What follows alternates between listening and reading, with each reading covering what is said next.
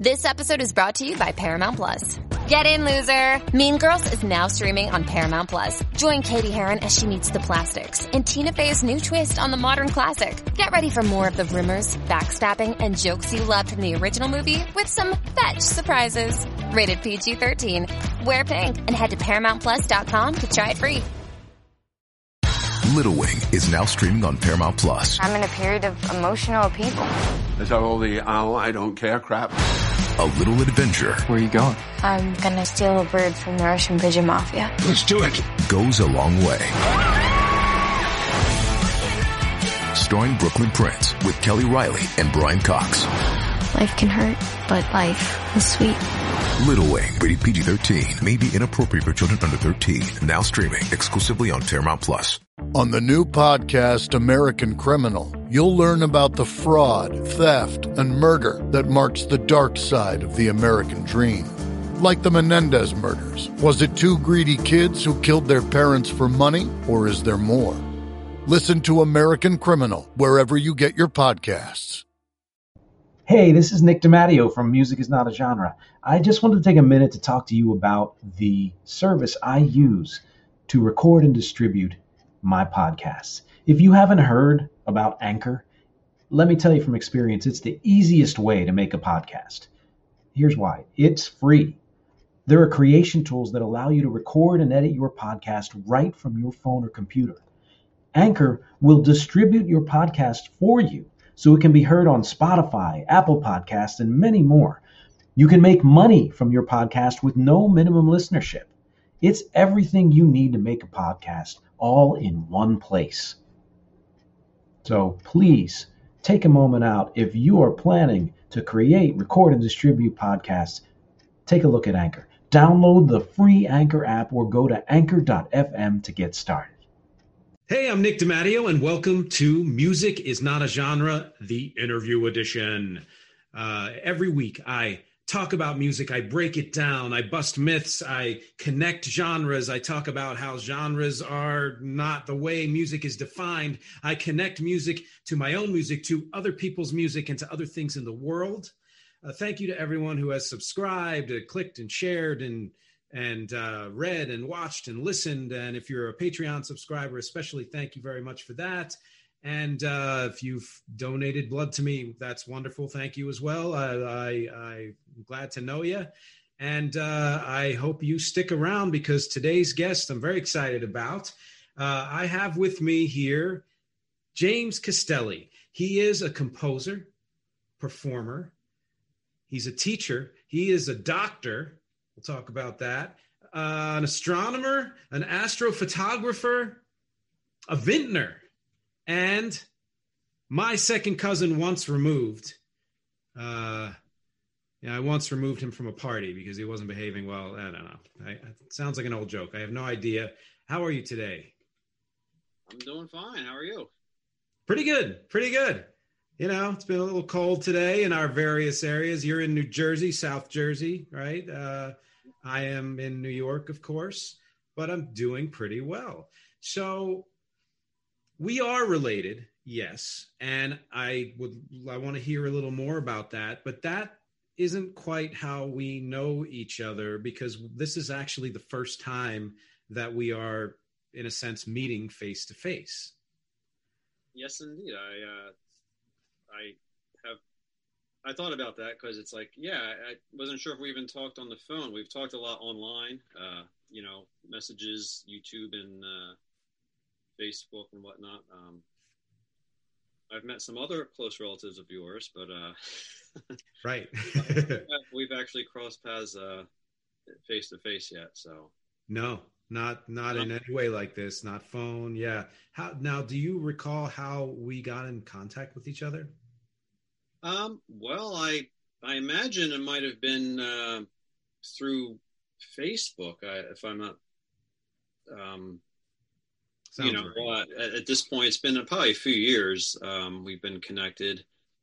Um, I probably uh, was talking to, I guess, your mother first, and was getting some information. And so, when I when I do my research, I reach out to a lot of family members who, because a lot of the older generation are gone, so uh, they, you know, I I missed kind of the chance to get a lot of the uh, a lot of information. So I kind of find myself looking on each branch of the tree, and uh, it's a quite a big, big a big tree, and uh, so I think um, I think uh, your mother and father were uh, gave me a lot of information a few years, you know, three or four years ago, and um, so I became friends with them, and so I saw a bunch of other DiMatteos, and so you know, start friend requests and receiving them, and so you were in there somewhere.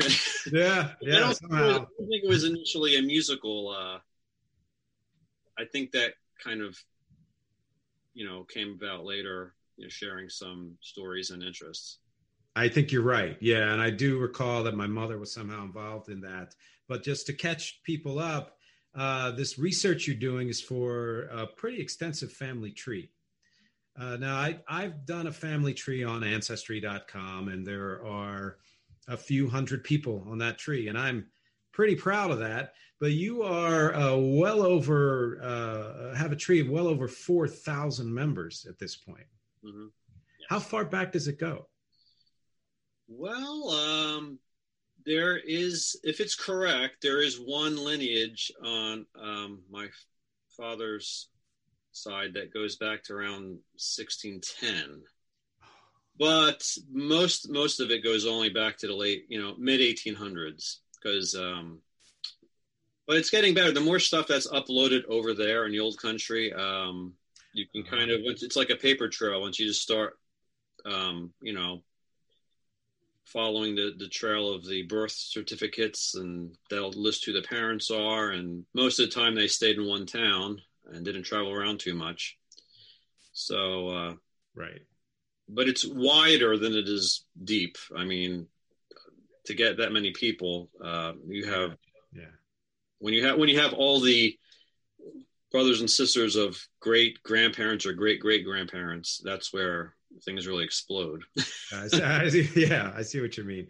Have you ever have you ever actually? I can't imagine you've actually drawn this tree though, right? Uh, well, y- yes, uh, but not by hand. Um, using Family Tree Maker, I've uh, printed out scrolls, and I think I was pointing to it earlier. Oh yeah. Uh, I know that your family has seen it. Um, it kind of just, I, you know, I could co- coat the walls with it. Um, there's uh, I'm pretty sure uh, your branch would be uh, like a piece piece of paper. It's like uh, 20 feet long, um, because oh my god, my your grandparent grandfather was one of eight siblings, and each of those have a have a branch about that big. Right, right. So, uh, so just going back to Giuseppe, um, that's that's really what that box is all about. It's the DiMatteos. Of course, that's you know one of eight pairs of great great grandparents I have. So yeah, yeah. God. But the whole thing has never been printed. But you know, Family Tree Maker, which syncs with uh, Ancestry. Hmm. So if I'll do work in there, I can up upload it to uh, Ancestry.com and invite people to see it if uh, they're so inclined or if they ask me questions. But I'm gonna have to take a look at it. I I don't think I've ever actually seen your tree on Ancestry, so you'll probably say, "Why you use that picture of me?" yes, I have pictures. Uh, I, I, have a. I went down that rabbit hole. I think it looks so much cooler with having pictures. I love that. Yeah. I mean, it makes it more personal, and you can see the resemblances. And there is a uh, one of one of my favorite older, you know, artists. Uh, well, it's not that that far back in history. Was Norman Rockwell, and he did a painting of a family tree. And I don't know who the models were that he used, but he went back, I don't know, six, seven, eight generations, and he was so meticulous in how he showed the uh, family resemblances and the certain, you know, features and traits uh, even even down to like a certain sparkle in the eye or something like that. I've always just that painting itself has always fascinated me, and I think because it's because I've always been fascinated with lineage and family trees and ancestry. it's I don't know, it's addictive. Um, it's a lot of work, and I know it's I know it's something that will never be finished. Mm, Like yeah. it will. You know, so you know, I get people calling me, oh, you know, bad news or good news. Someone you know, born, married, or you know, uh, but some people, uh, you know, I got to you know knock on the door and say, hey, uh, any. I've been talking to you in five years. Any anything I should know about? Any new family members or Wow. so? I I think it's it's amazing work that you know it's I think any family who has at least one person like you doing work like this is lucky because it's not like you said it's it's work that never ends. You know. Speaking of work that never ends, you you do a, quite a bit of work on many things, and I think um, you know with that intro and how we're related and, and all of that being said, I think it's a good time to give you an opportunity to tell everyone uh, your story. Oh boy.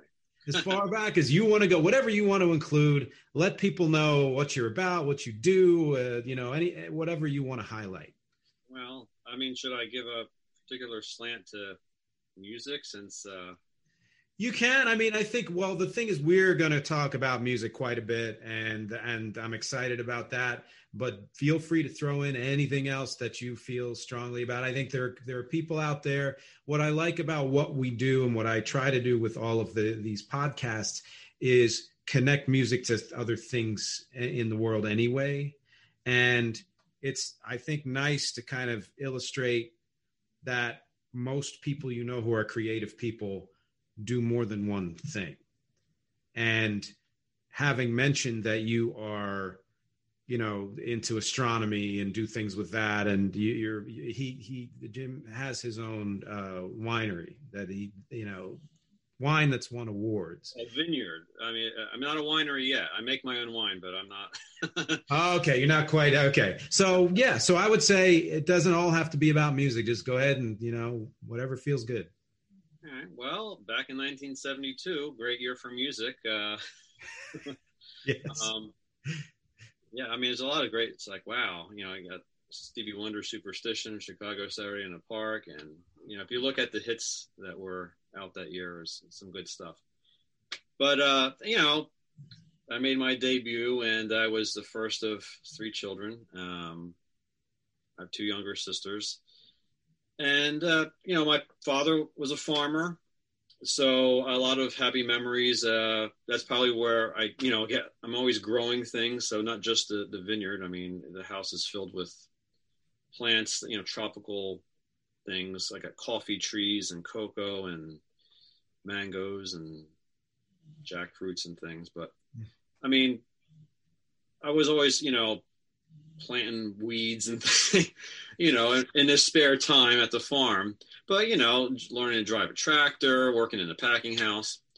So those are my childhood memories um, when i wasn't being a nerdy kid at school um, look you know looking in encyclopedias you know researching insects and planets and geography and so a lot of people thought i was going to be a scientist or something when i was growing up because of what i was reading. Um, but somehow I was always um, well, I guess I was take I was banging things. Uh, I don't know what I was using, but um, I was kind of destroying pieces of furniture. I remember there was an old eight tracks a cassette case. Remember eight tracks? Oh yeah. I, don't, I think I don't think it was real leather, but it was square, like a little um, lunchbox, but it held about twenty eight tracks, but it had a really good thuddy sound, and I would always be drumming along. I guess I must have gotten some kind of I, I can't remember what I was using if I got drumsticks from somewhere. So my parents said, you know, we got to get this kid drums. So, um, I think it was my eighth or ninth birthday. Um, I got a drum set, and so that was the beginning of my uh, odyssey. Taking lessons and uh, making a lot of noise. I um, but very soon I realized I wasn't just interested in just playing the drums. I wanted to create something, which is something I never really understood when I'm teaching a lot of students that they're just happy to play the notes or just play something that someone else wrote. I just had this, I don't know where that came from that I wanted to make something. mm-hmm. So if you imagine that you, a kid who can barely play the drums and you want to write a song and you can't really sing, there's no, so that was my first problem was, I, I don't know why I wanted to write music if I didn't have a piano yet. So I, I, I but I had a little cheesy tape recorder. Um, probably from the sick. Who knows when it when it you know this thing was? Well, it sounded terrible, very hissy, and a lot of very cheap microphone. I would get cassettes, and I would um, you know write lyrics out, um, and I would play the drums, and I would do this thing where I would get one cassette player and play back, and through the speakers. And so, for the drums were playing over the speakers, I would have the microphone on the other cassette player recording, the play. So this is how I overdubbed. Yeah. It yeah. sounds horrible, but I thought it was pretty cool. I didn't know any other way to do it. So, and probably 83, 84, I did a few, but most of those are lost. So my first surviving recording is from 85. Hmm. Uh, and uh, the first few of them, it's just my voice and drums, if you can imagine, uh, of a, like a 12, 13 year old. And uh, Nice. Wow. Uh, and a couple years later, actually, I think the year after that, uh, my parents got at an auction, I think for a hundred dollars, an upright piano that's still at their house. Hmm. And so I then I would spend most of my time, you know, I would come home from school and I'd be on there for two, three hours. I mean, I practiced more than I ever, you know, practiced even today. I mean, I was getting pretty good at piano. And so then be, then we have harmony and melody going on in the music. So, and you know, I'd team up with some guys from high school when I, when that stage came, and they would come over, and it was oh, and it would always be about okay, what can we record, and would there always be some song that would come out of it, instrumental or rock song or something. So I'd have piano pieces, I'd have drum solos, I'd have comedy skits. My friends would come over. So anything you said, my music is not a genre there is no genre. If you listen to my stuff, it's like you have like kids making like cracking themselves up, laughing, making some comedy skit. Then he'd have some semi-serious piano thing. Then he'd have this god awful 20 minute drum solo where I don't know what I'm doing. And then you'd have something that sounds like an actual song, but it's horribly sung because I'm out of tune. And um, and that's and away I went. And so I was very productive, very high quant. You know, the quantity was high, the quality was low. But I was very, you know, I was driven to do this, and so, uh,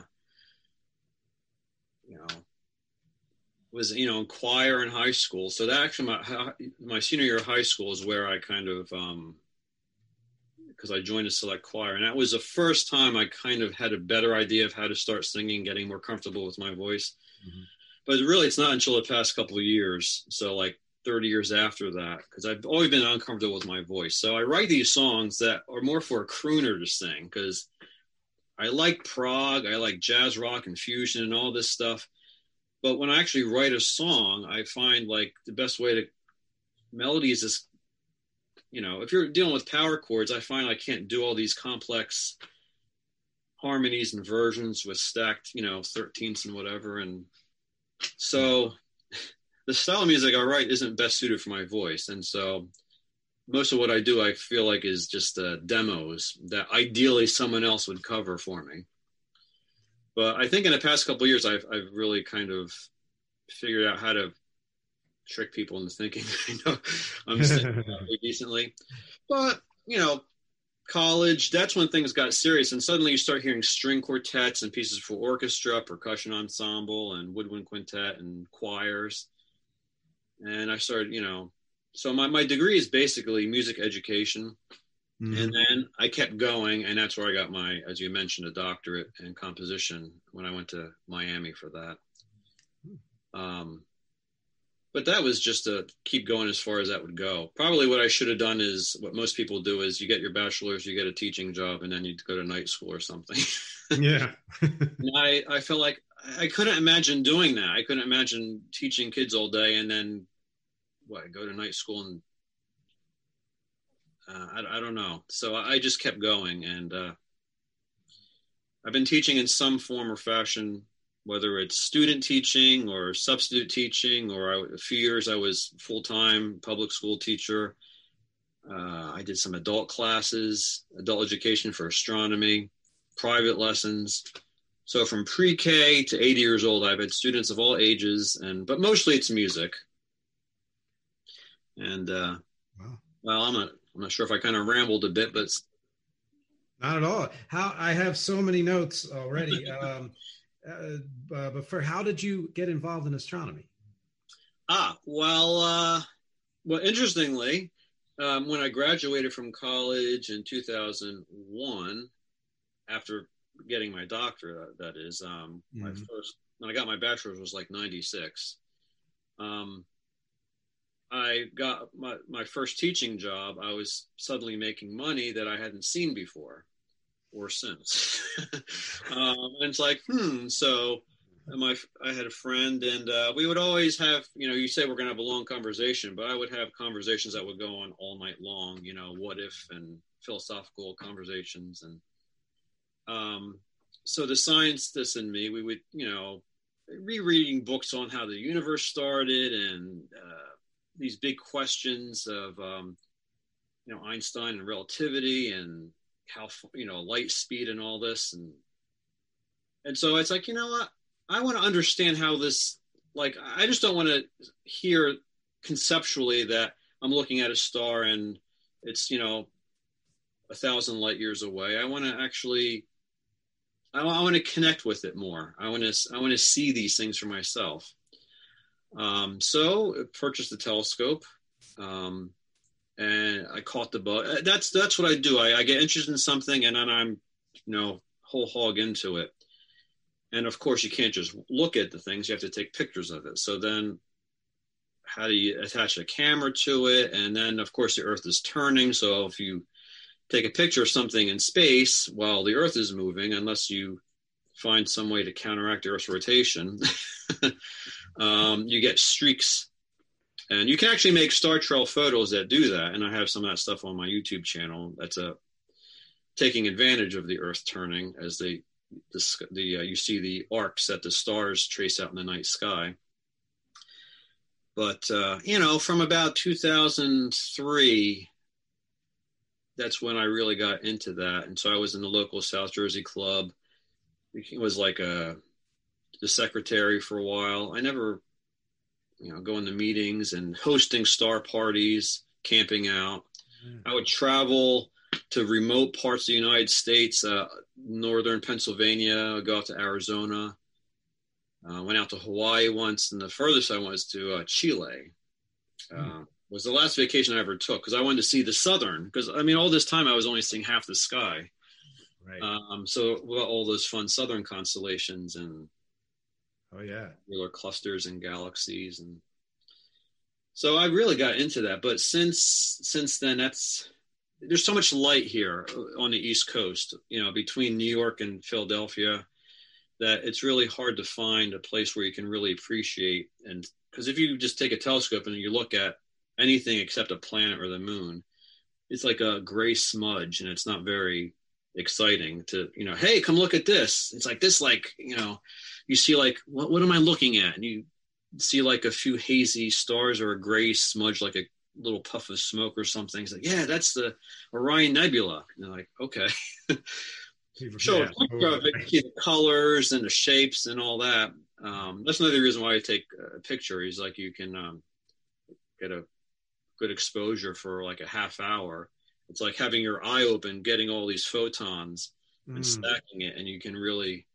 That, that's what astronomy photography is really about is capturing as many photons as you can and kind of canceling out all the light pollution from uh that's what it's called light pollution right yeah i've heard that phrase um, the, uh, the closest i've come to that kind of vision was uh i've spent uh, i've been out to arizona a few times and you know grand canyon at night or something like that where there is really no almost no light pollution depending where you are and it's so different it's so different than what we see here. Yeah, the Milky Way for the first time. I think I was traveling with some friends in Europe. I kind of, on a whim, went and I was uh, I think An- little country of Andorra between Spain and France. We were kind of just riding around. We're up in the Al- not the Alps, uh, whether it's the Pyrenees or something. Um, and we got out. We said, let's stop the car. It's at night in the mountains. We got up and it was, and it was almost like a religious experience just to see. That was the f- first time I really saw such con, you know, dark skies with so many stars that, you know, if you go out and look at this any clear night, imagine that times, you know, a thousand more stars. It was, uh, so that kind of planted the seed years before.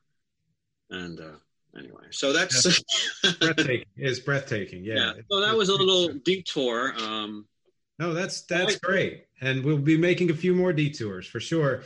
But I wanted to go back to something that uh, you mentioned, which I think is this is always interesting to me because I, you know, I'm a creator and a musician and all of that, and of course, as we are, we work with, as you said, other people who are musicians but maybe don't have that urge to create anything themselves. Right. And I've I've always found that interesting. It's and it's not even something it doesn't necessarily puzzle me because there is a sense that when you're a performer or a leader in some sense where you're kind of taking ownership of yourself in front of other people, you you have to put yourself out there. And I've been hired for bands where I'm just the bass player, you know, or just the guitar player, or whatever it is. And there's a certain kind of freedom there to where you can just be in the pocket doing what you're doing. And you're not the main focus of attention, nor is the thing that you're playing. You're playing someone else's material, whatever that may be. So there is a real sense, it, it not wanting to create is something that I can understand because you're you're kind of you're not somebody who wants to be that far out of yourself and to put yourself out like that. But what do you think it is that makes you, in particular, or anyone, uh, need to create themselves? Well, you had mentioned being in a band. I mean, I was, I, I most of the performances I've done live were, you know, were uh, you know in college it would be things like uh, i'd be part of a percussion ensemble very rarely i'd be in, in, an actual you know rock band where we're going into a you know a bar you know and playing stuff and a lot of times they were cover bands but invariably um like these guys this was a cassette a little band i was in uh, in the early 90s high risk. Um and uh, we did originals. So you know we i and you know we would try to find covers that we like doing um or i would kind of try to suggest originals that were more you know my cup of tea than you know uh a lot of the power you know stadium rock that was you know big in, at that time mm-hmm. so but i always find like well oh, we're doing a cover this was like yes this is something that most people wouldn't have heard before um um so even when I was, you know, in that sense, you know, just playing keyboards in, in a band, um, what really got me excited was doing something uh, original. I mean, I, I, like doing covers. Um, if it's something I like doing, I like, you know, playing good songs. I mean, music is music, but um, just the idea of creating something, I don't know. It's, um, it, it's just, I, I'm not, I, I don't think I've analyzed it that correctly because I do a lot of cooking too. And I can't follow a recipe to save my life. I have recipes, I have all these books, but it's like life is an improvisation. It's like what's in the fridge? Let's throw it together. It's like here's some notes. Here's a make some sounds. Like what can I what can I make with this? Um, what what hasn't been heard before? You know, I, I love that. I love I, that. I'm not sure if I have thought through. Well, does the world really want to hear what I come up with? Well, you know, but obviously, after all this time, um, it had that's the part of my life that really hasn't made me the most money, or if any at all. Um, it's so it's more of a, a passion um, when I do it. Um, but you know, life does get in the way, and so sometimes i think there was a one year an eight year hiatus um, where i didn't do any recordings and i thought well i guess that part's done and suddenly i kind of oh. got back in the game again um, couldn't let you couldn't let it ago. Yeah. Yeah, between 2008 and 2016, I don't think. I think there were a couple like I would do one thing, and but I always like to think of it in, out in terms of albums, like having a collection of songs. So it took me a while to get back and you know things rolling. So now once every two or three years. You know, before I would do a, originally I was doing like an album every month when I was in high school. so I, I've slowed down quite a bit, but Well, yeah. That that actually answers or semi answers one of the questions I like to ask, um, which is the first one that's coming out over several, um, uh, which I have to write down here. Uh, just this one thing, but you, uh, your most recent album, uh, and we're going to have links for all this stuff for the astrophotography and just everything. Uh, so uh, you can all check this stuff out too. Is called uh, 103 degrees Fahrenheit, right? yes. Well, actually, I never given much thought how you would say it. Um, Yeah. Well, yeah. Right. Fahrenheit 103. Um, 103 because it's the 103rd album. this is where there you go. That's it. Yep. um, and so uh, one of my um, I should have mentioned somewhere in my musical odyssey uh, back when I discovered the uh, parents eight track drawer there was uh, all the Barry Manilow and Neil Diamond and that I kind of that's another reason why I guess I'm you know melodically and harmonically inclined you listen to Oh yeah. that you're not going to be doing power chords um, but very soon after that, um, I got into Chicago. That was um, it's quite a jump, and I was very enamored with the way they numbered their albums, like um, you know classical music would be, and also they had this uh, a logo, an insignia. So the the famous Chicago logo that they um, had that was supposed to imitate the uh, I think the Coca Cola in design was so. uh, and so it wasn't the fa- it, so the like that represented the music um and it wasn't about the individual members so that's i because so i would just kind of um i made a little symbol and i would kind of decorate it in different scenarios. How many different ways could i um Yeah. envision it? So you know the, the symbol doesn't appear on this one um, except for the fact that it's part of the title. But uh the way I've worked into the number of the album was that you know a temperature on a thermometer, and the fact that this was my pandemic album. Now, I'm, now in retrospect, it's like I have this poor sick kid on the cover. That's not even me. It was supposed to be me, um, but unfortunately, I, I seem to have misplaced the photo that had me laying on the couch when I was a little kid. Uh, you know, watching UHF channels. Um, that's what I would, you know, do in the old, you know, Gilligan's Island and all that. Um, Oh yeah.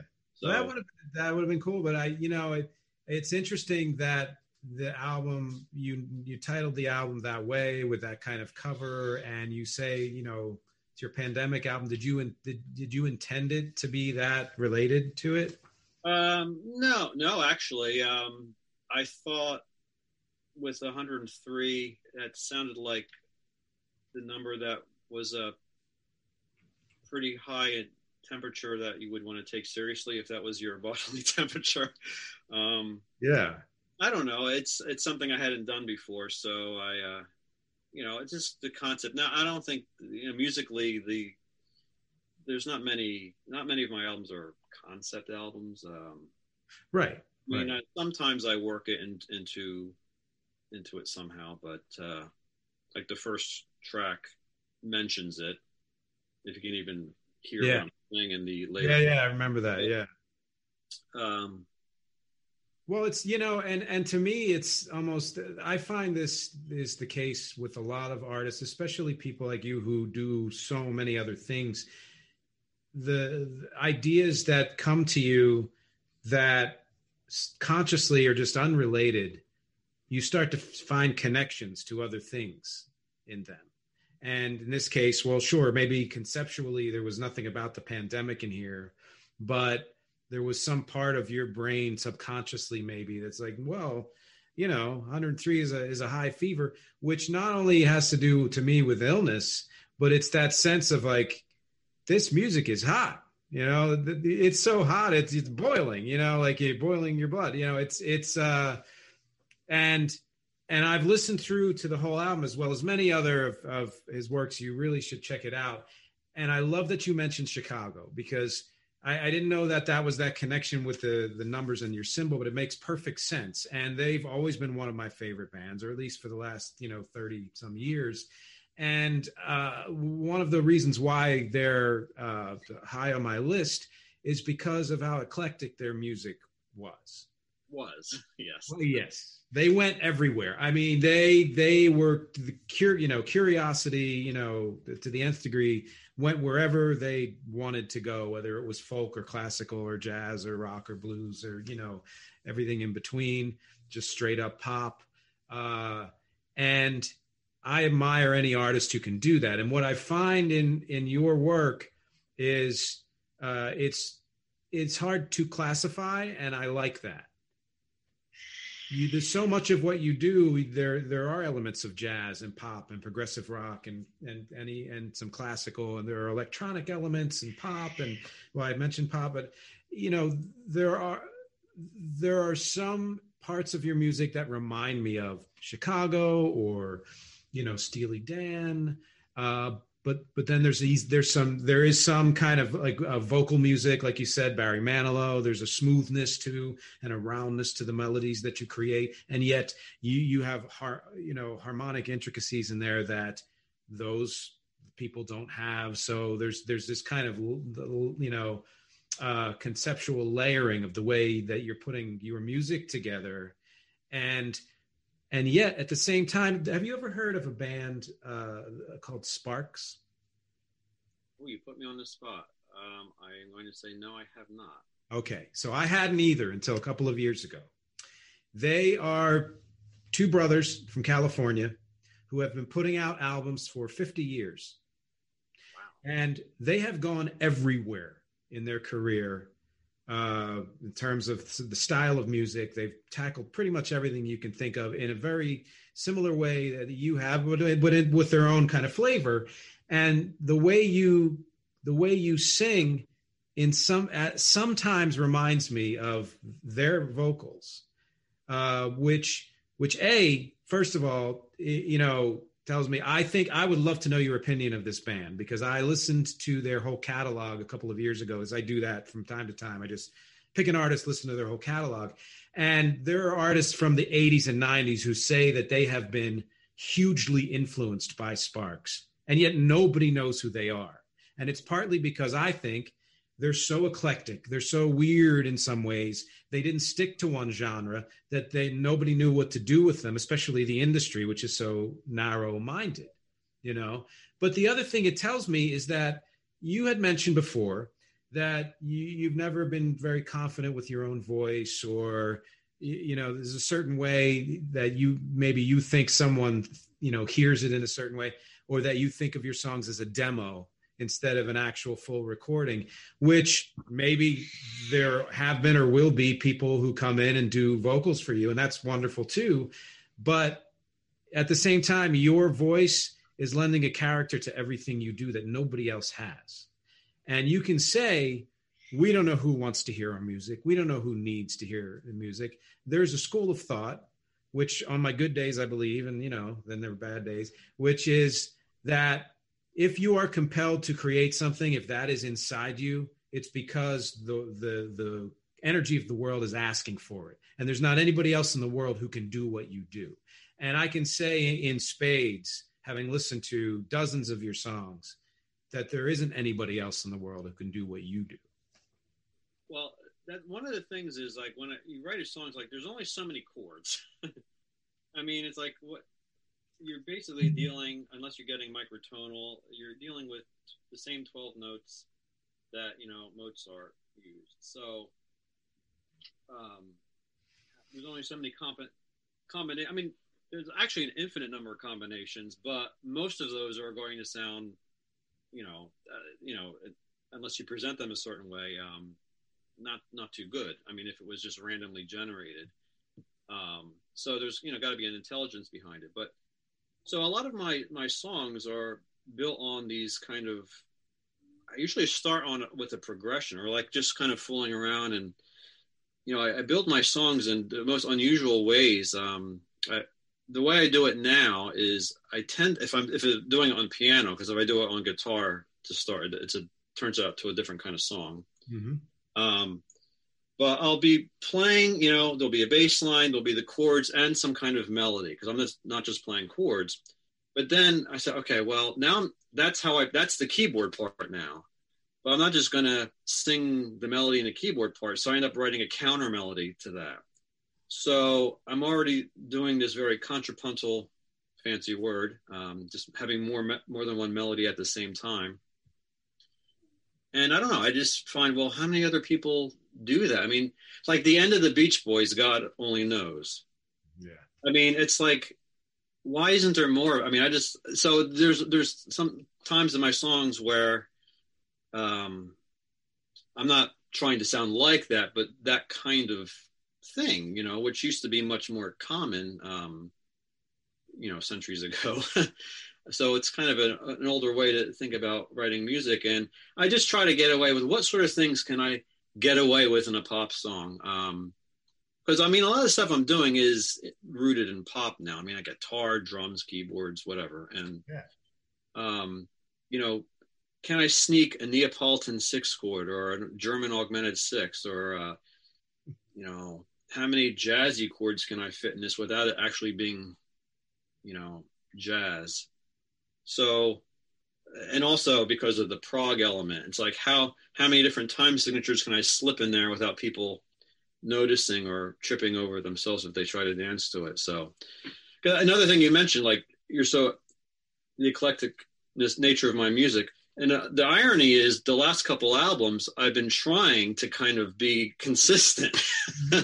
like stick to a sound and a production, because my production would be all over the map and the styles would be all over the map, and I like that because I like, you know, not just pro, not just my musical taste, where I will like Carole King, King Crimson, you know, and mm. the Carpenters, and Jethro Tull, Frank Zappa you know, Radiohead and Talking Heads. And so when you get, you know, I, I don't think I've ever done a, a prog masterpiece like, you know, Genesis Supper's Ready. I feel like someday I'm going to do a, a straight up prog masterpiece, but somehow I got stuck in, um, stuck is maybe not the right word because I kind of like it, but mm-hmm. um, you had mentioned Steely Dan to kind of this kind of groove, like it grooves and it's got this these lush harmonies, and it's just there's a lot. I, I feel like I'm when I'm listening to it, it's like it's uh you can you can't take it all on a first listen, but you feel satiated when you're done listening to it. There's a lot of calories in there. There's a lot of meat on the bone. And so uh, I have this stuff here. So I have a virtual studio now. So yeah. the so this stuff was my one of the most recent things is like I need to get some better keyboard sounds because I have a lot of I have a Korg M1 here from around 1990. Yeah, no more sounds in anymore, so everything has to be triggered. Um, That's right. And uh, so I ended up getting these keyboards. So I get these vintage Fender Rhodes and uh, Wurlitzers and clavinets and things. Oh. So when you do that, I'm not going to be doing you know some of the prog stuff I want to do, and so it seems to fit more comfortably in mid '70s Chicago or Steely Dan. Ah, okay. I so see. that explains a trumpet in there also. I thought, oh, let's do an album. I can't play the trumpet to save my life, but I fooled you, right? Sounds great. I would spend the day, you know, and my wife can tell you if she hears me burr. And it's like, don't worry, it's going to sound like something when I'm finished. Yeah. yeah. so, uh, most of the songs on the last album have, uh, you know, three part brass harmony what was I thinking? Just to give it a color, just to give it a unified sound. And so to the you know that maybe gives you a Chicago vibe. The fact that you know it's got brass on it, but most of my albums, you know, that's that kind of atypical if you go back over the years.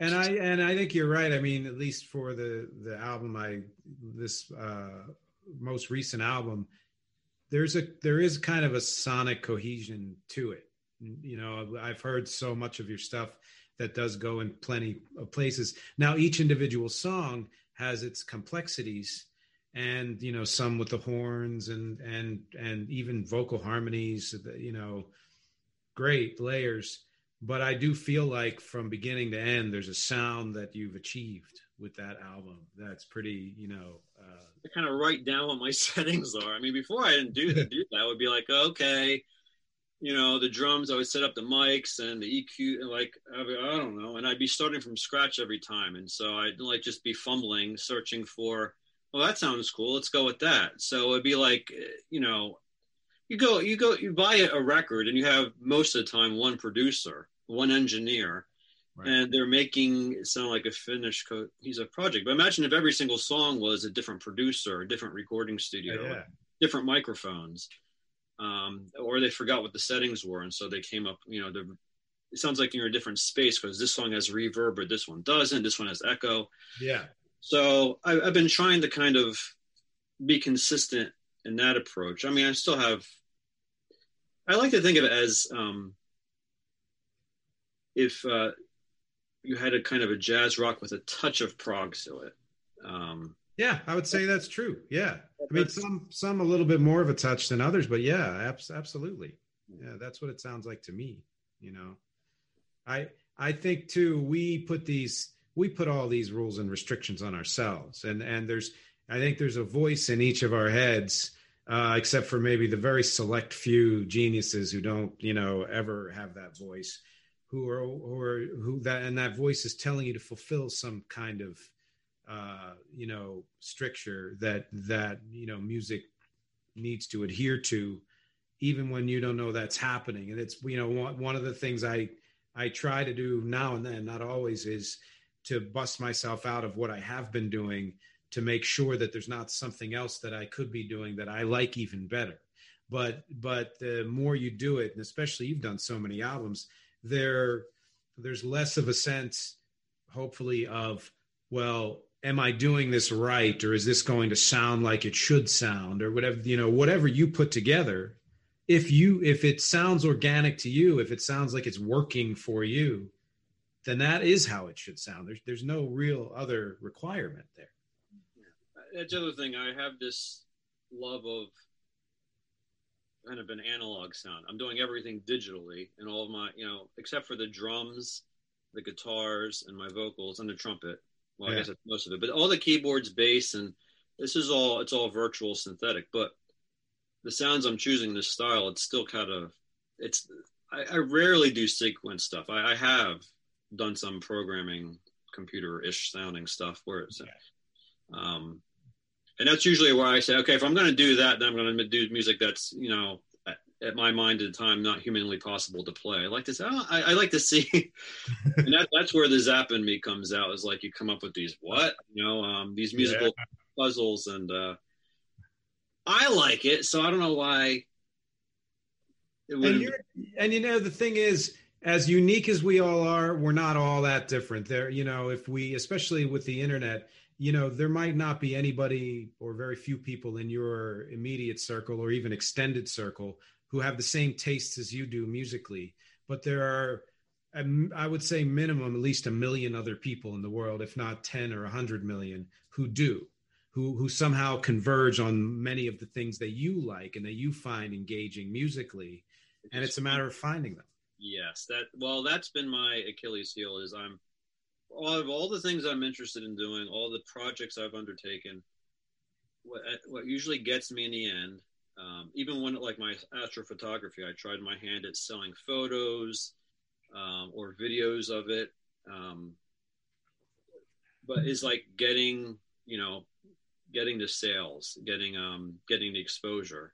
Mm-hmm. Um, so that that's where I kind of but again i'm being my own marketing i don't have uh, an agent i don't have you know i don't have i guess in, in, the, in the in the old days if you were lucky enough to have a contract uh, you wouldn't i wouldn't be worrying about that. Someone else that i'd be paying would right. be worrying about that. Um, right. but then i'd have other pressures that i currently don't have i guess um, yeah. Well uh, it's always harder when you're doing everything yourself. I know what that feels like so. You know and i think and most artists don't have the you know it's a different kind of mind and a different part of the brain that deals with things like uh, uh, abstracting what you do to the point where you understand what it looks like from afar, from someone else's purview, and can market it in that way so that you you know exactly even the visuals that work or the words that need to be in an ad or things like that. That's a that's a whole discipline in itself. It's a it's and it's a creative discipline in a way. And and on the one hand, you would think artists might be really good at that and maybe some are but on the other hand why should we have to be? You know why if if what our passion is is creating and sharing that creation then it's it's for people who are good at the the next step that that should be handed off to i i think. I mean you can do as much as on your own as you're good at but uh i i t- I, I you know do business and other things you know on the side. And some of what we've learned is if there's something you're doing that's not in your core, that that isn't that you can become good at or can figure out how to do, but it's taking energy away from the thing that really is your passion that you want to do, then the best thing you can do is to find somebody else to do that you know and we're people who well you know shit i need a you know i need a flute on one of my songs. I'll just learn to play the flute fine you know or, or whatever it is. You know that's and that can be fun uh, you know but at the same time if that's not the thing you want to do then just find somebody to do that. And yeah that costs money it takes time so there are all these other factors that go into play.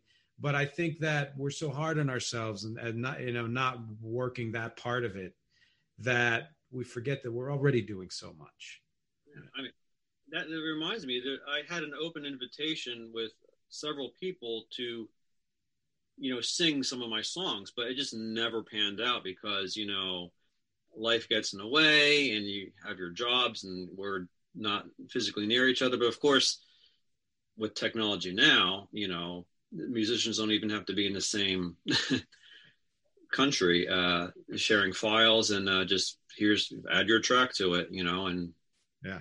Do as many takes as you need. Um but so yeah i mean i i don't know if you if you noticed on um the last album there was a female vocalist and that's actually uh because i there was a period where i was able to get a few other people involved. Um the album before that i have some guest guitar spots but these are i lifted directly from the tracks because they're they're remakes from the late 90s Right. So I decided the song needs a, a facelift. So I, I, I uh, redid it, but I kind of shuttled in those original performances from uh, the people I had helping me out. So, and I kind of shared it with them and, you know, oh, you know, see, how, oh, it sounds much better now, or at least I think it does. Um, but, you know, with my venture into this now, it's like I have this, my doctoral essay, which is a piece for orchestra Yep. Is like I was always very like every if I'm going to write a piece, it's going to get performed and recorded. You yes. know, at least once, mm-hmm. ideally more, but at least once. And that what you know in the back of my mind, that piece that because you know once I left college, I didn't have the playground, the uh, the arsenal, the musicians there. Were you going to like go to Bob's orchestra and just you know d- you know store and say yes, I'd like you to perform this for me. You know, I mean, there's it can be done.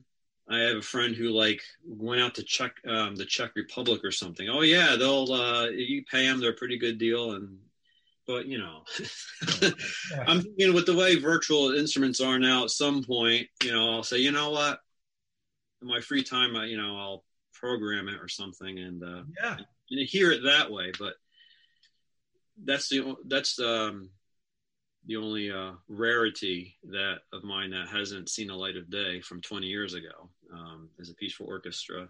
That's incredible. That is incredible. Yeah. Now and and so speaking of complexity and and being that prolific eh, there is a you know you talked a little bit earlier about how music is not often as layered or as you know contrapuntally intricate as it used to be in, in in many ways. And there yeah there's some music out there that still does that. But on the whole especially in the pop landscape that's not something that is you know it's well known for uh, if at all.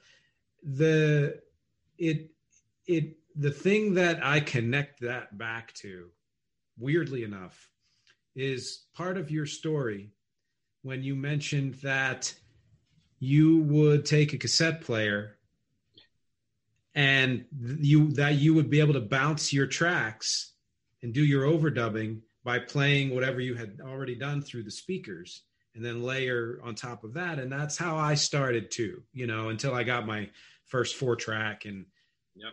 you know and then i had to do some bouncing with that too if you wanted more than four tracks. And and uh and then of course with digital it's the sky's the limit as long as your processor can handle it you know. The it's it's amazing to me what what musicians and creators in particular will do to get an idea out of their head even if the technology that they have at hand isn't there yet. And i think that applies to the layering that you do but it also applies to the fact that you you play you sing as well but you play so many instruments yourself. Uh, well, again it's out of necessity. I, I wish i were a better performer um, i feel like you know i i mean drums were my first instrument so i'm i'm always you know, I'll do a session a, a, few days of going down and I got the song. I have to have it, you know, song all figured out. Um, unless I'm doing, I, very rarely I do a loops thing, but usually I, I like, I play the song hmm. and I have to have it, you know, in my head or play along to like a, a MIDI recording, you know, because uh, I have, you know, how many people like actually write the notes down to their, to their songs. So, uh, nice. was, I wasn't sure if you could see that. I didn't but, know it was yours though. That's oh yeah, boxes and boxes and boxes of sheet music. Um, mm. But so vocals is my my current hurdles. Like okay, I, I am re- and I always get in a place where it's like, oh man, I'll listen to people that I shouldn't be listening to. I mean, Tom Waits, like I got into Tom Waits a while ago, so there's someone to aspire to if you're not really going to be, you know, like a Frank Sinatra crooner because that's not what he's his aesthetic is. But at the same time, I got into Joni Mitchell and like, well, not only the female voice versus mine, but the way she used to sing was just, you know, unbelievable. And my latest bug is uh, I discovered um, Scott Walker. So I'm listening, and he's interesting because from the Walker Brothers, uh, so you know, on the ride down and up today, I was I was listening to his first four albums um, from the '60s, mm. where he's got a full orchestra. It's beautiful, and you know, singing in a crooner style. But if I had that kind of baritone voice, it's like, what kind of music would I be? You know, so interesting. That's that kind of stuff I think of. It's like, well, okay, it inspires me to write something for that kind of voice, but then it's up to me to actually realize it. And so the final product end up you know come turns out a little bit different. It is what it is you know it's got my personality and everything but yeah. all things uh being ideal you know. Ooh. Yes uh, do you think you do you think you write to your strengths or do you or do you write whatever you want to write and then just uh, you know do do it the the way you do it i I think this the second way. I, I mean, I I have habits, and habits are you know hard to break. So um, it's always a good idea to write a piece for a percussion ensemble where you're not dealing with chords or anything. You're just mm. Things you hit, you know, um, yeah, unpitched. That kind of cl- used to cleanse my palate. Mm. But you know, I realize you know if I'm dealing with, I'm going to do something that bears some resemblance to a, you know a rock song, it's going to have certain things in it. So I'm not going to go that far off. It's not going to. I can only bring so much liggity to to uh, a pop song um, without it becoming completely avant-garde. And you know, I do that now and then for fun. Um, it's not everyone's cup of tea, but um, I mean, ultimately, if if it's on my recording, I did it somehow, whether yeah. I did it well or not. So I'm I'm so yeah, my if I do a guitar stuff, I mean, I can only you know do so much with guitar. Um, so I, I you know, and sometimes it's really difficult. Like I have this idea, and to execute it is, you know, quite a bear. But I, I somehow pull it off. Or sometimes I'll compromise. Okay, and that's not working, and I'll. So it's really an artifact. These recordings I make, they're kind of these sculptures, you know. And maybe hmm. it's supposed to be a tree, and the branches fell off, and now it's a bush or something. You know, it, maybe it kind of changed as I was making it, and I didn't know what it was going to be until it was finished or near completion. I find that to be better anyway, because if you, you know, uh, it's just like with a novelist. Some novelists are able to write an outline and from beginning end write the whole book. That's how it was. And others let the characters or the plot kind of uh, guide them along into where it's going to go next. And if they tried to stick to an outline, it would kill the energy of the book. It would kill the the flow or the truth of the book. And I think music can be the same way. I bet not that I'm doing as much of it as I used to. Like I like this getting back to this being my pandemic album. It was only that because the opportunity presented itself, and I know a lot of mu- other musicians did this as well. It's like suddenly you're not having not at work or you don't have to drive to work because it's virtual. So last March, I found myself with a little bit more time on my hands. Um, normally, I would do this in the wintertime when you know I'm not outside in the vineyard most of the time. And so, since I didn't get to that last December, January, February, um, I didn't think I was going to do one. Mm. When that happened, I thought, oh, well, I have a couple songs. Maybe I'll write a couple more and then select, uh, pick some songs uh, to redo. You know that I feel like didn't get their, their fair shake the first time around and, and mix them up. So that's kind of like what I've been doing. Yeah. My, my recipe in the last couple albums is have some new stuff and some old stuff, given new. You know, what what what would that song from the '80s or '90s sound like if I have what I have now and know how know my production technique and actual guitar. Yeah. Overdub properly without all this static and, and background noise. That's very cool. I would like to do collaborations. So you know, because I, you heard my stuff, I heard your stuff too, and you know, I, whenever I hear another musician, I mean, especially someone who you know, because you hear stuff on the you know on the radio and what passes for commercial, and you kind of know what to expect. I'm very seldom surprised. So when I hear someone else, it's like, oh man, look what they're doing. It's like, and I guess is what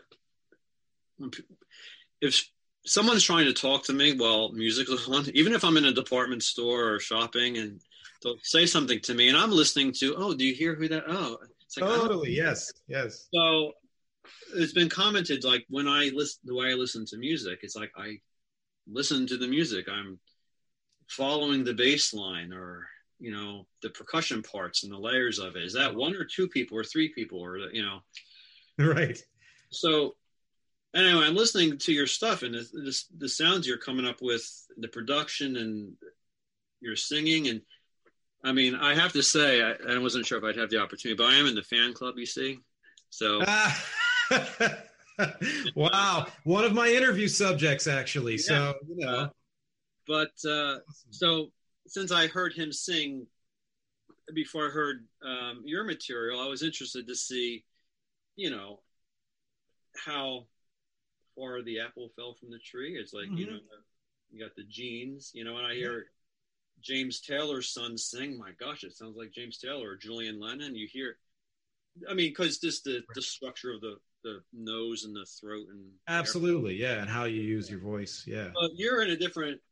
I mean, I think you've done some things, um, or some of his material or songs in that vein, but you kind yeah. of you're probably making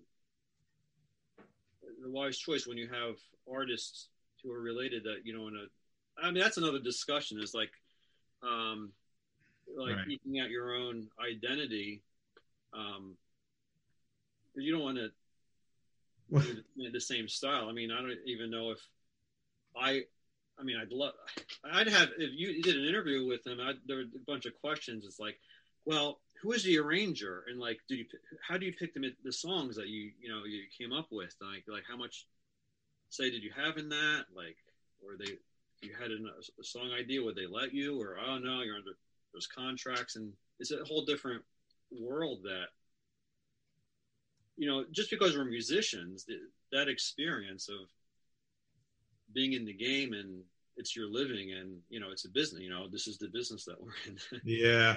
Yeah. so when you when you're at that level um just the consideration the experience is, is like not it's like the difference between someone who you know works in a grocery store and someone who works in a farm in a field.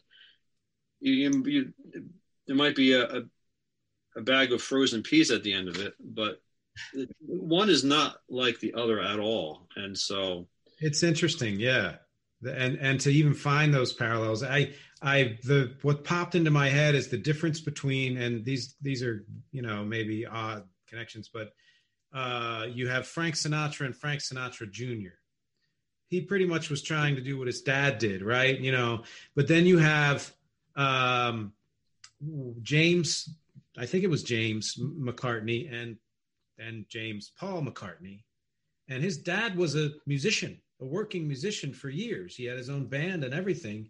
And Paul just went in a different, a completely different direction, and it was a wise choice, you know. And so sometimes, I guess, uh, I watched that that Bee Gees documentary a couple of months ago, and one of the things that uh, Barry said was that there's nothing like singing with your own relative, especially if it's a sibling or a parent, because, like as you said, the the way the voice and the body is structured there's there's a certain you can mesh harmonically better than you could with somebody else in the world eh, most likely. So even though a lot of what i've done is nothing like what my dad has done when we do sing like that our voices sound really good together you know which is a real treat. Yeah that's something i don't I, I wouldn't that's the other thing i don't there's really no other musicians in my immediate family so oh interesting. I didn't come that like I said I often wonder, well, why did I? Why was I interested? Because, you know. well, I'll tell you this. Oh, go ahead. Go ahead. I mean, I, I don't really, I can't really explain it. It was just something that fascinated me. Like, how do you? I don't know. I just wanted to see how it was done, and I'm doing it. Yeah, you are. You're doing it all over, and and you know when you consider that there are people getting paid a whole lot more than any of us are to, to do this or to do anything and their some of their motivations uh, often are they're passionate about what they do but sometimes it's a job and they're getting paid for it and they kind of keep doing it. Um, for people who are doing it or not making a full living at it or you know that type of income there's no other reason but desire you know and passion. And so wherever that came from that's you know even if you took a couple of years off here or there it's still so connected with you. It's something that you can't not do. Right. Well, there's probably going to be a lot more off years. I mean, I I could say, I mean, I don't think there's nobody demanding when's your next album going to come out. I mean, gosh, this one's still the paint is isn't dry on it yet, but um, you know, it's all, even though it's a year ago almost. Yeah. yeah. Yeah. I think it was summertime by the time I was finished. So, mm-hmm. um, you know, with this with the grape growing i mean that's my next big big like okay um this is something i mean we didn't really talk about that much but uh well i actually want to get to that but i want to say one thing really quickly which is we're going to have a well i do this but it's probably going to be over email. I think whether it's collaboration or something else um since my weakest instrument or the instrument I feel most self conscious about eh, and don't have access to is the drums, you know, and now and then you're looking for a vocalist. I would love to maybe trade and have you do some drums on some stuff that I'm doing, and I would love to sing for you. But you have great drumming on your, I mean, if I well, that's all you know sampled, so it's live drums, but it's me piecing it together myself. So, you know, I have an instinct for it, but I can't play it. You know. You have to trust me to be able to record it properly, to, or unless you can do the magic. Oh well, everything you've rec- that sound that if it's you playing on your recordings, it sounds great. So, yeah, I mean, I'd be up for that. It took me forever to get a good bass drum sound, and I still don't have like mm. to get a good snare bass drum sound. It think, what's the big deal? You're hitting this thing that sounds like you know, there's. It's not. It shouldn't be that complicated, but. It, oh, oh, it is. Yeah, I remember my studio days where I worked in actual non sitting in front of my computer studios. The amount of effort they go through to mic something properly, it's just it's incredible. Just the, the kind of mic itself and the placement and what else is in the room. I, I love all that, but it's I'm I was always glad somebody else was doing it. So, you know, before, I, go ahead. Yeah, I mean, like I'm, you, I kind of planted the seed for that. Like, you know, it's like that would be cool to do a, you know, a collaboration because I'm, you know, there's a bunch of guys out there who I've um, have done things with or would like to. Um, you know, and it's you know, well, we'll get around to it, and sometimes it happens, and sometimes it, it doesn't. But yeah.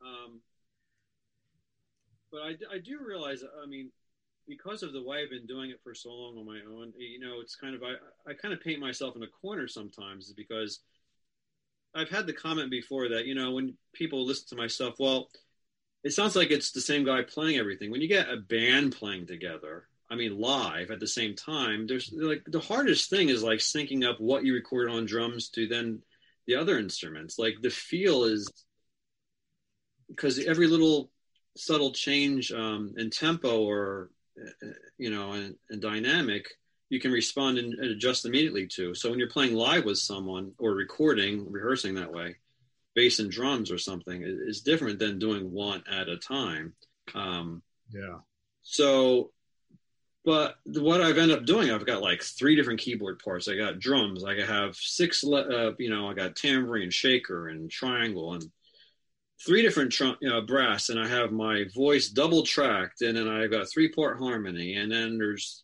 two or three guitar. You know, there there'd be no way I could pull this off live, even with a band. It's like, how would I even? yeah, yeah. I that that would take a lot of time and probably money to get those people together. Like thirty piece band. Here's the sheet music for it. It's like, oh my goodness, like I I don't even want to know. Yeah, that's it. Yeah. Uh, well, those are things for us to definitely uh, connect on. Um, we're. I say out of time. I don't know. Nobody's keeping a clock. I'm trying to keep this around an hour, and I wanted to to touch on this before we go because it's been staring everybody in the face tell us a little bit more about your vineyard. All right. Well, um, the vineyard is currently situated on my uh, father and grandfather's uh, old farm, um, at least a, a, four acre parcel of it, and it's almost filled up now. And I started. Uh, first planting was 2012. Uh, broke ground, as they say, and so the oldest plants are almost almost a decade old. They'll be nine years old this year. Um, a few years before that, I kind of, my wife uh, has thousands of books. she sells books and uh, and antiques, and so uh, one one day we went for an here's here's a weird synergy. We were up at uh, Cherry Springs in uh, Upper Pennsylvania. Um, I forget the name of the county. Um, and you know, you're out there camping, in an open field and you've got tent and it's freezing at night and what do you do during the day? And so there was a field of dandelions and she, one of the books we brought was wild edibles so foraging for uh, you know when you're in the wild. And it happened to have a, a recipe for dandelion wine. Mm. so we said okay well let's try that. So we picked a whole bag of dandelion flowers and put it you know went back back home when we were all done our astronomying, and um, I followed the recipe. I used bread yeast, which is not the yeast to use.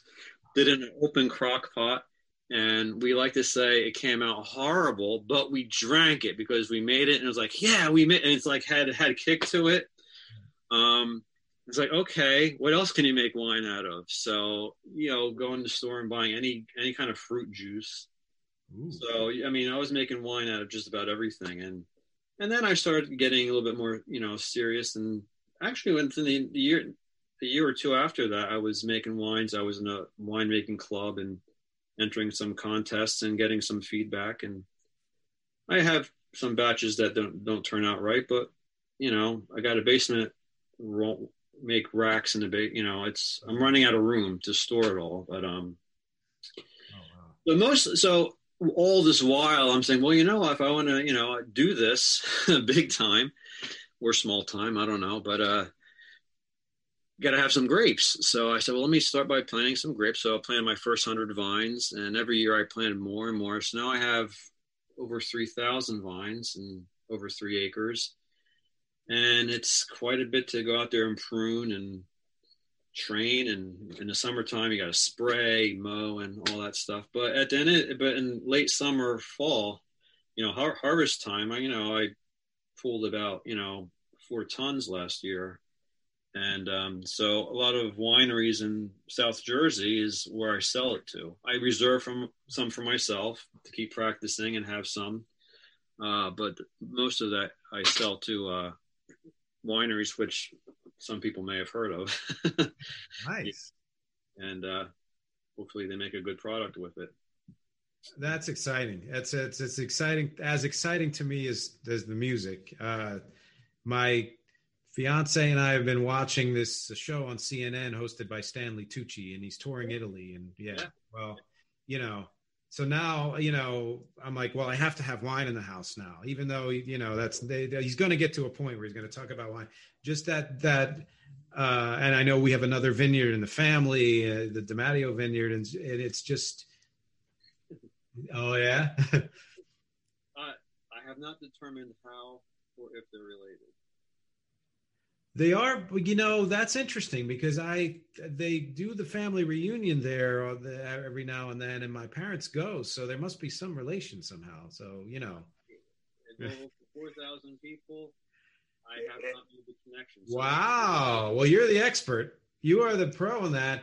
You know what? I what I'd like to know, and we can talk about this offline, is I bumped into a DiMatteo uh, fashion online that's based in Naples and I'd love to know if I'm sure there's a maybe a very very distant relation, but I'd love to know what kind of relation there is, if any, to those people. So I might uh, talk to you about that at some point.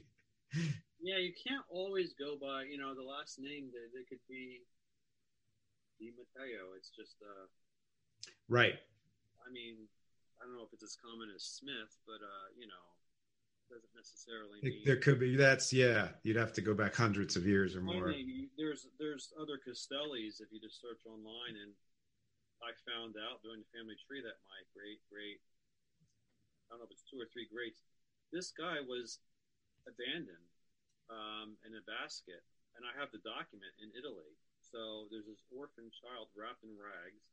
They gave him the name paul Paolo Castello. Oh, wow. who knows what my real name should have been? Yeah. That's that's one branch of genealogy. I can't go further back. I mean, oh, I'm incredible. Family, but without knowing, you know, what that family name is. So just so if there's other Castellis out there, they're probably, you know, the Castellis you could fit in one room. yeah. People, there's only huh. about 40 of us. That's incredible. Uh, but well, DiMatteos you don't have to worry about. There's you could, have, you could fill a, a, you know a convention hall. Yeah, yeah, yeah. I've been told that. Uh, well, so we could go on and on and on, and I've loved every minute of this. Uh, we are going to put. I'm going to put links up to a bunch of this stuff so that everybody can explore a little bit more. I know I'm going to be exploring more, and especially uh, you know when things open up a little more, would love to try your wine. Uh, that's something I'd be very excited to do. But um, thank you so much for you know sitting with me and talking with me. It's uh, the, it, it, was great. I appreciate it. Nick, it was not only a pleasure talking to you and finally talking to you in person after a fashion, um, but it was also a great honor for you to have even you know asked me to do this. And especially, uh, I'm quite a, there's some uh, hard acts to follow that you've interviewed you know recently. So you know. Oh well that's very nice of you to say, but you know, I'll tell you all this. Listen to his music, you'll understand why. You know, it's it's not just that we're related. There's a reason why we I spent an hour with him today. Uh, but yes, thank you so much. Uh, uh, and thank all of you for listening and watching and clicking and sharing and all the things I normally say. I hope you enjoyed this hour. Uh, and uh, that you have some comments or questions, either you know for for Jim or for me, or about any of these subjects that we've talked about. Because as always, my objectives here are music, conversation, and connection. Thank you, everyone, and I will see you next time. Take care.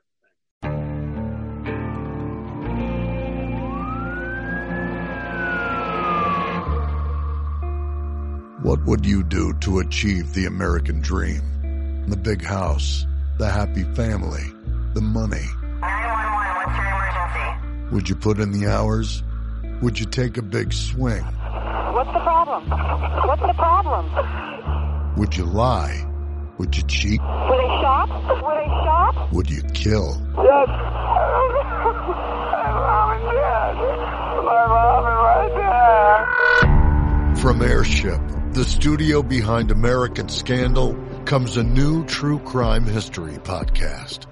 I'm Jeremy Schwartz, and I'll be taking you inside the minds of some of our most notorious felons and outlaws, exploring the dark side of the American dream. In my new show, American Criminal, you'll meet the picture perfect brothers who killed their parents, the thief who stole babies, the crypto king who siphoned off billions, and plenty more. From assassins and gangsters to killers and con artists. Whatever the case, whoever the criminal, you don't know the full story. Until now. Don't miss the debut season of American Criminal, The Menendez Brothers, beginning February 29th. Listen wherever you get your podcasts, or to get early ad-free access to the entire season first, plus hundreds of other ad-free history podcast episodes, subscribe at IntoHistory.com.